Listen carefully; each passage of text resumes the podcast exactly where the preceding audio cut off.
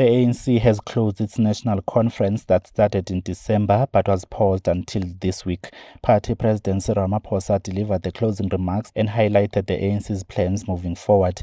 The party's renewal and unity were also discussed. This conference will also be remembered as a key moment on the path of renewal of the African National Congress.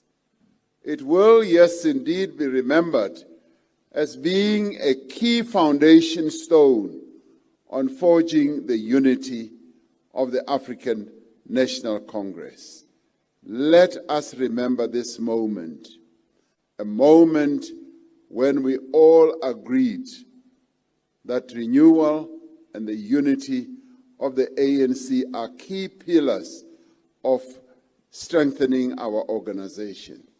So let us frame this moment in our minds and never forget it. Through Vision 2032 and the renewal plan of action tabled by the ANC Veterans League, we have described the organization that we are striving to be and have developed a roadmap towards the achievement of that organization we want to be.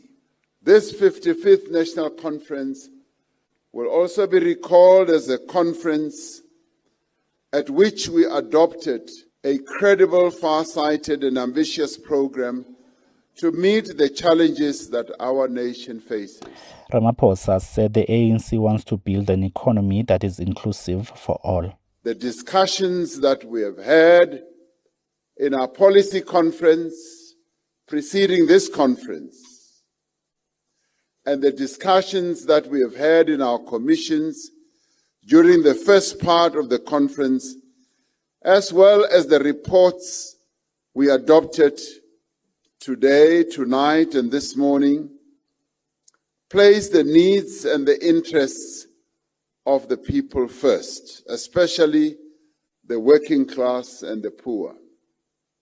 Our discussions have outlined the steps that we must necessarily take to build an economy that serves all South Africans.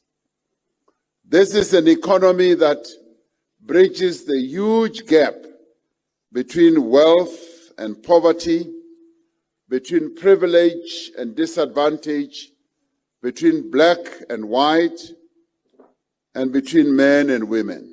He said the party has also agreed to strengthen relations with other countries. This conference has reiterated our commitment to a better Africa and a better world.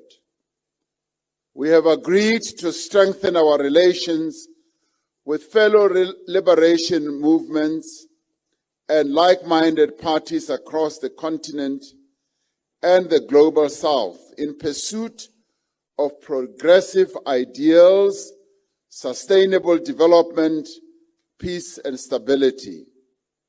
We agreed that our country needs to play a progressive role in our foreign policy in a multipolar world. We should continue working with progressive forces to advance our developmental objectives. We will chair BRICS this year and should strengthen our relations with our BRICS partners. Our participation in SADC and the African Union must be aimed at advancing the interests of our country and our continent. The party will release its January 8 statement on Sunday as it celebrates 111 years of existence. Reporting for Times Live, I am Bulelani Nonyukela.